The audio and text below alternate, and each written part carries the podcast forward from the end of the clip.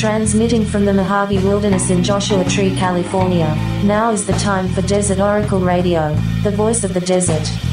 Night has fallen on the Mojave, and I heard that Joshua Tree National Park had nearly 3 million visitors in 2017, and it might be more next year. It's good to see so many of you exploring the desert, getting cholla stuck in your ankles, getting out there and falling in love with this landscape, this bioregion. But if you are dismayed at the traffic jams and the ruckus, we have many more millions of acres of beautiful wild desert landscapes like out of a dream. Places where you're the only car on the road, the only hiker on the trail. Try Mojave Trails National Monument. You get to drive historic Route 66 in the process. You can walk into an old volcano mouth you can see bighorn sheep. You can watch the freight trains rumble by at Kelso and Afton Canyon. Lots of quiet areas in Death Valley, or the Providence Mountains, or the Castle Mountains. And when you have seen all of the Mojave, which nobody has ever done, nobody has ever seen all of the Mojave, well, then you've got the Great Basin to explore. You've got the Sonoran Desert on both sides of the border, Slick Rock and Canyon Country in Utah, Shiprock and Monument Valley on the Navajo lands. And you know, there's a bar in the desert of Arizona that is only open one week a year.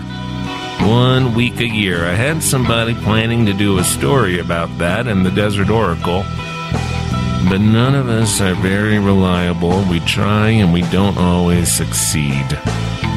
And regardless, regardless of success or failure, or more likely something in between, something in between, I guess, we are expected to get up the next day and do it again till the end, the end of the road. I guess it's true for the chuckwallas and the elf owls, too the raven and the hawk. I hope they enjoy it more than we do.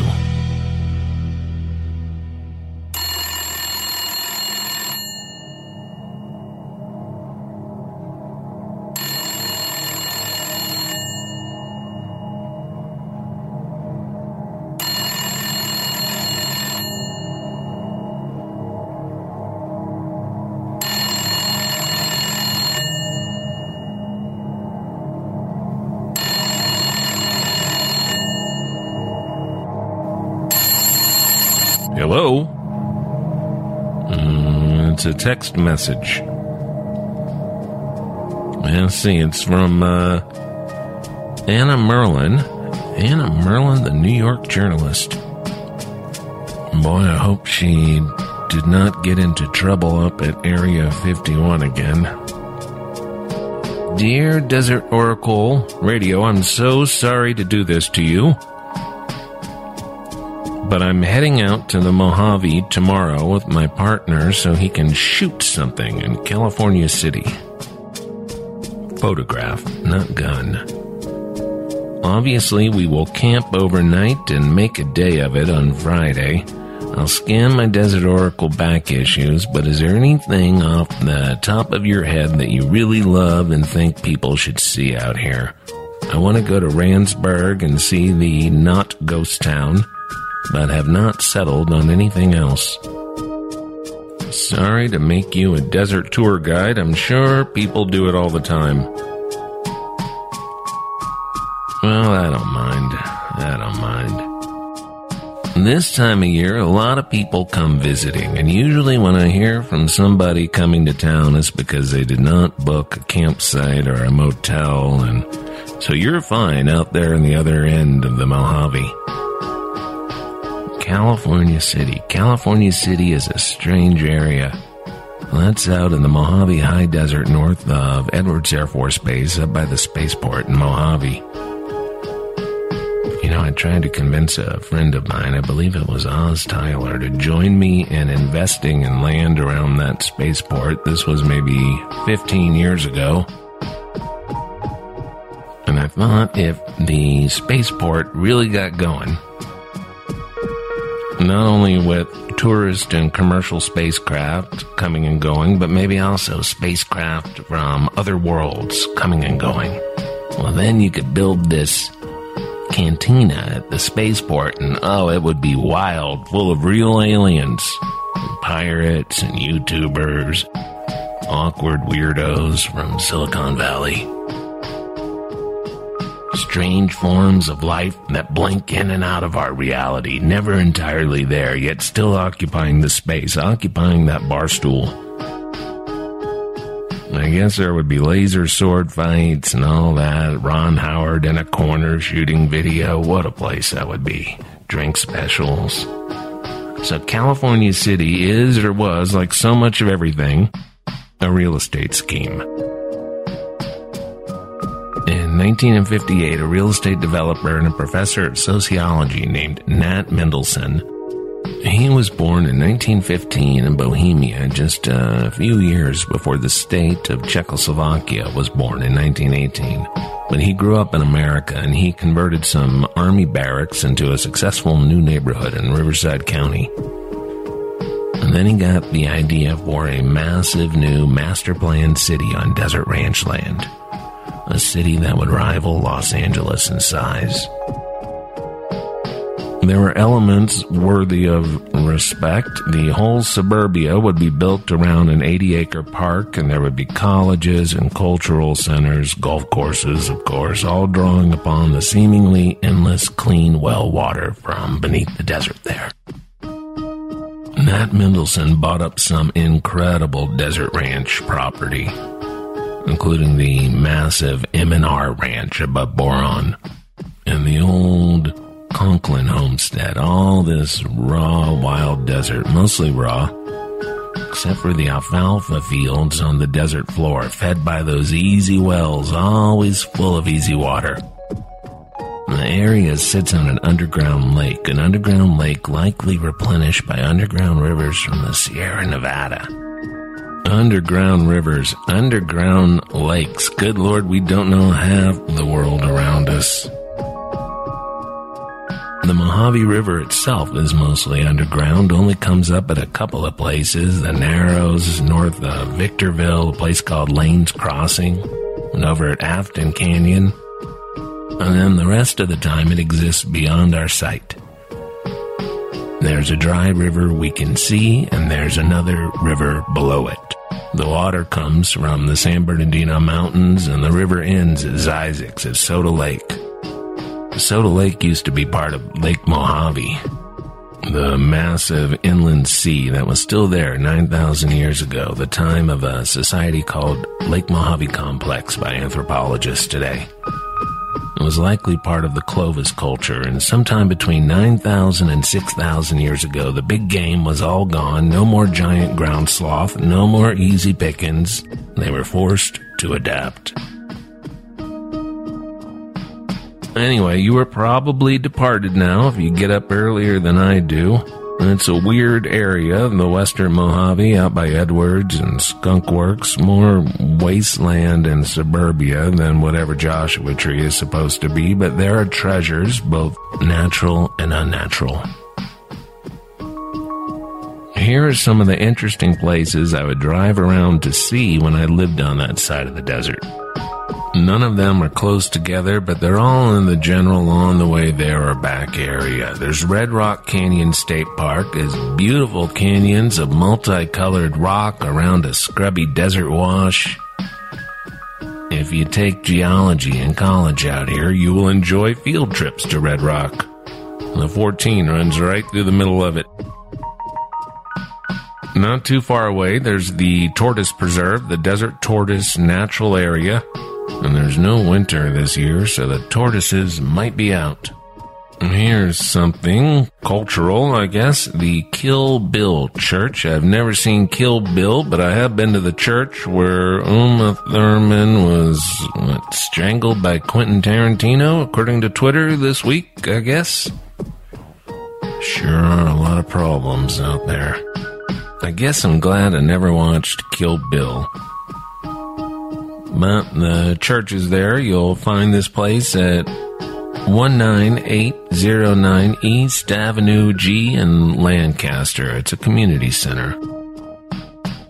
And if you enjoyed being traumatized by the recent Twin Peaks series, the Desert Motel, where Agent Cooper and Diane stop for the night before they are sent to hell, our world, after performing a depressing sex magic ritual, well, that's in the very little town of Pearblossom.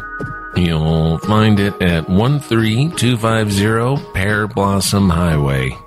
And if you keep driving east this way, about 30 miles east to Pearblossom, you'll come across the landscape and David Hockney's Pearblossom Highway with Joshua trees and garbage on the roadside.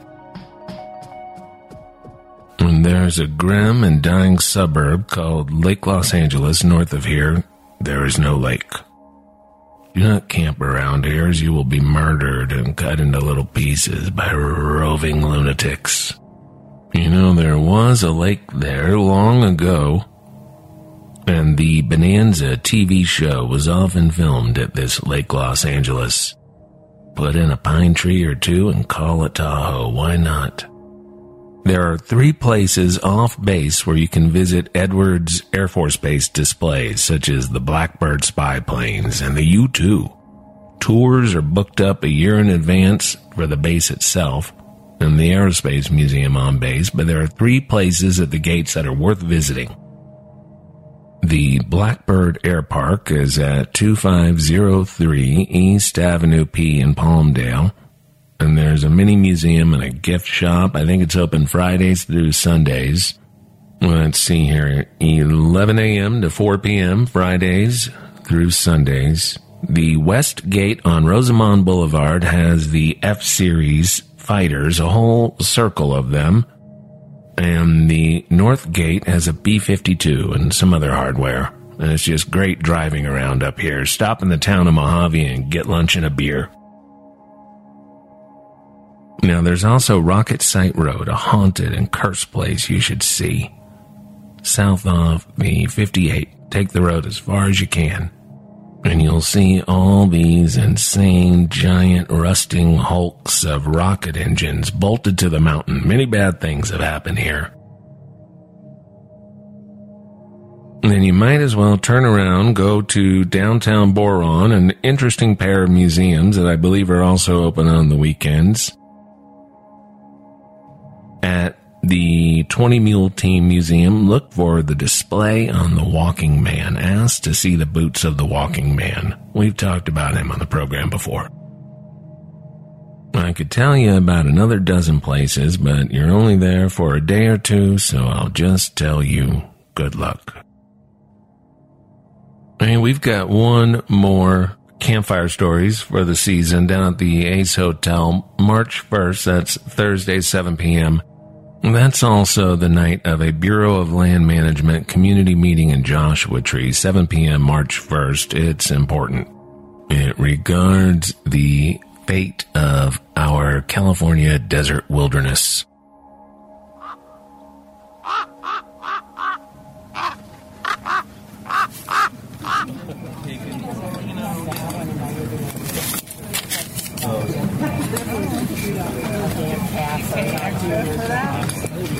Well, hello to you all.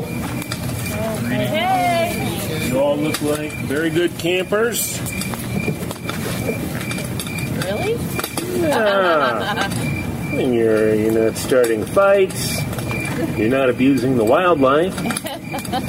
So happy to have you. I'm Ken Layne from Desert Oracle. We're going to do campfire stories. Was anyone ever uh, to summer camp and heard campfire stories? Oh. Yes.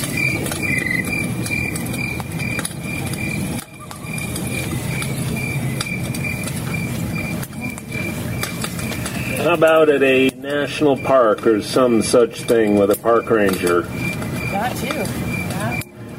Well, those stories at national parks the rule is they're supposed to be true and they're supposed to be helpful or educational in some way. I'm under no such obligation.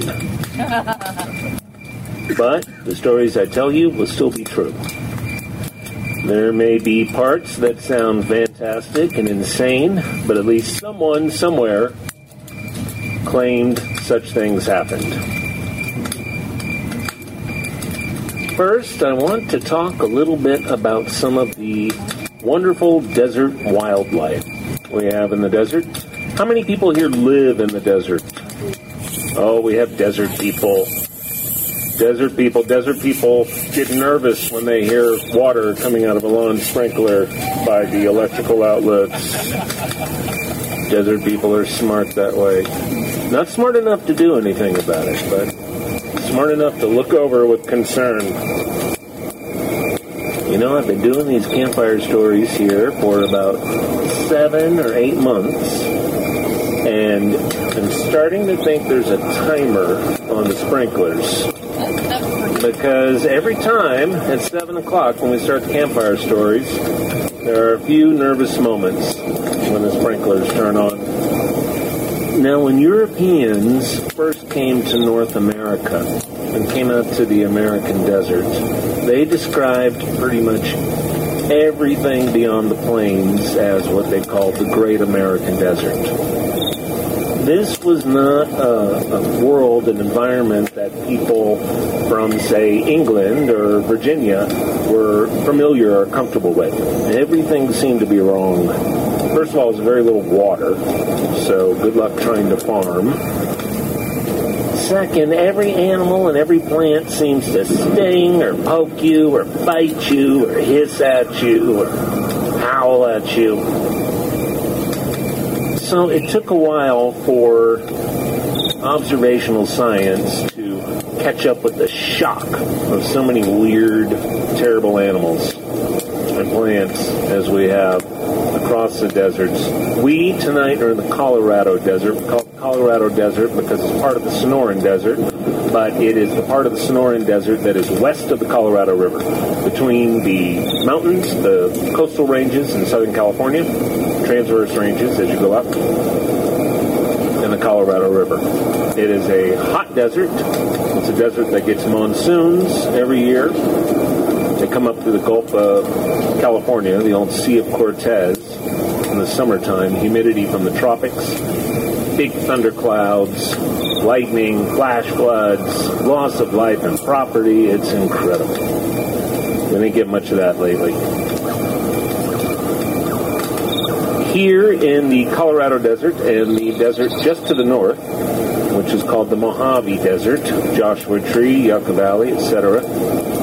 We have a lot of curious reptiles and animals. One of my favorites is called the Western Coach Whip. It's also known as the Red Racer. This is an in-between snake in the desert, meaning it's somewhere in between. It can bite you and kill you, or you can ignore it the coach whip, red racer, whatever you want to call it, is not venomous like a pit viper. It doesn't have those big teeth in the front that are hollow.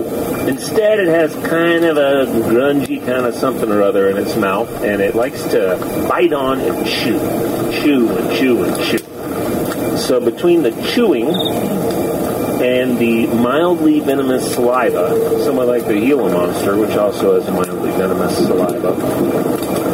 The coach whip can do a lot of damage, even though it's not a rattlesnake. Coach whip is a weird looking snake. Uh, if you see one zipping by, and you usually see them zip by, that's why they're called red racers, the tail becomes like the end of a whip as you go from the red to the black to the end of the whip.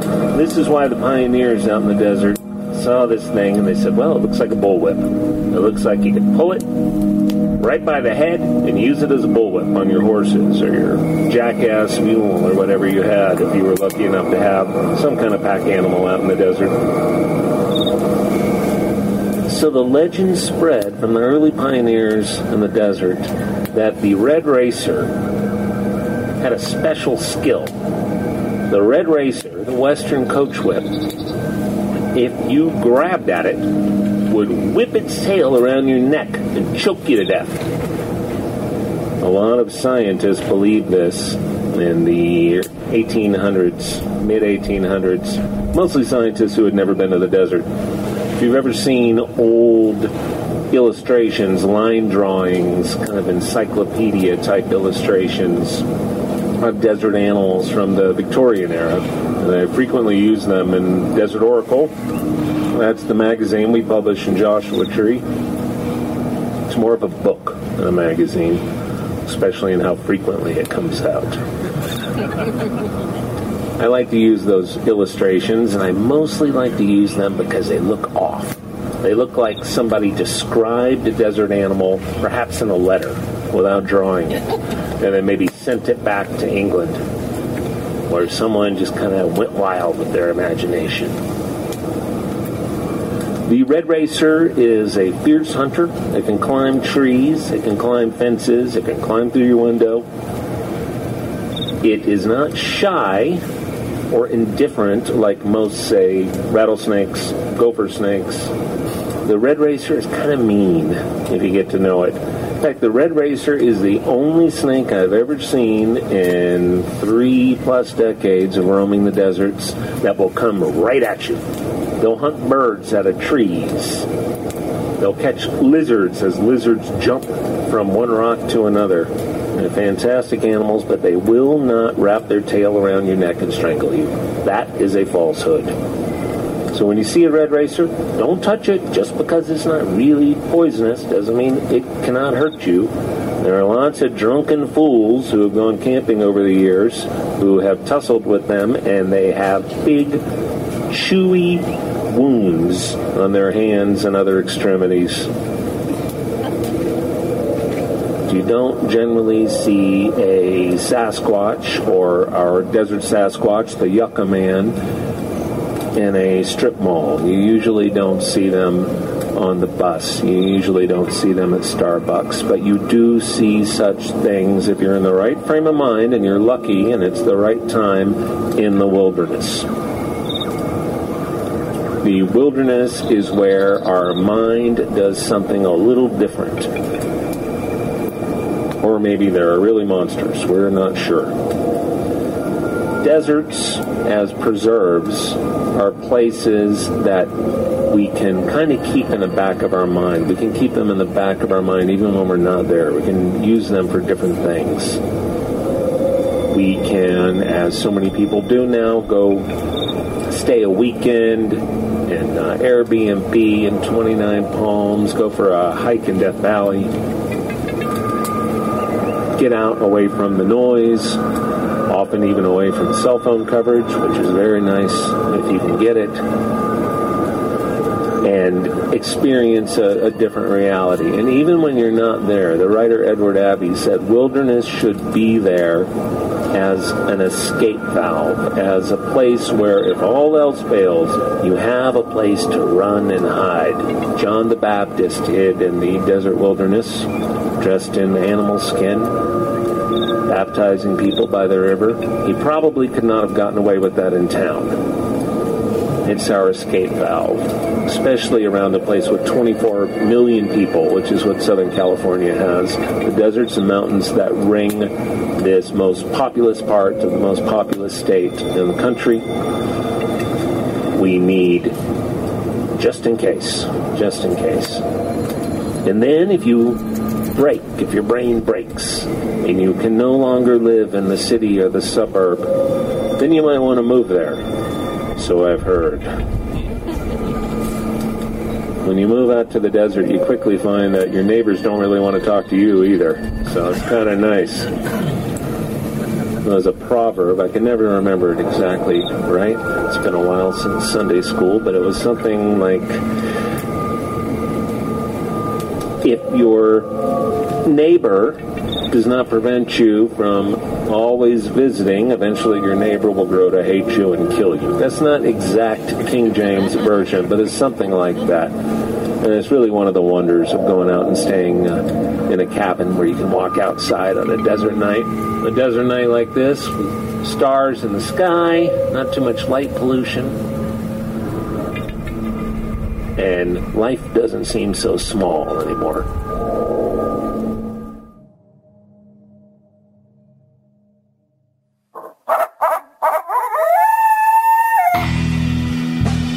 You know, it was 50 years ago that Edward Abbey's classic, The Bible of Desert Conservation, a book of beauty and importance, full of bracing prose and adventure and comic misadventure.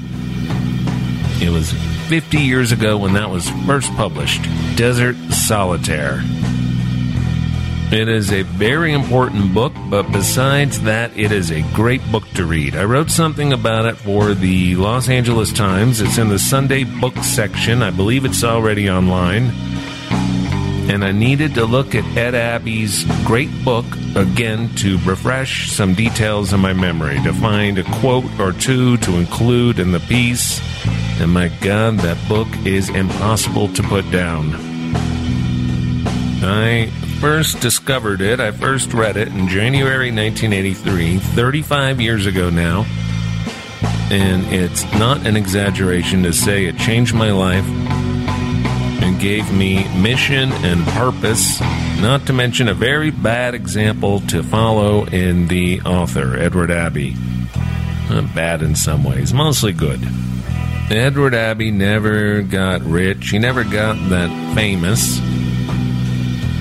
He got married too often, and most of his life was frittered away making late child support payments and waiting for this or that government ranger job, government fire lookout job, a way to pay for food and wine and books without sitting in a windowless office under fluorescent lights. You know, he did that too. He sat in offices writing technical manuals for washer dryers. He sat in offices approving people's requests for financial aid and food stamps. But he never did it for long. He could not take it. There's a lot more coming this year from Desert Oracle in celebration of a half century of Desert Solitaire. Go read it if you have not read it. And if it's been a while, read it again. It'll put a spring in your step, some fire in your belly. We mention March 1 as the last date of our last campfire stories of the season. A pleasant night under the stars and around a campfire. Thursday night, 7 p.m. to 9 p.m. It's free, it's open to all. The Ace Hotel and Swim Club in Palm Springs. Thanks for listening to Desert Oracle on KCDZ, and good night from the voice of the desert.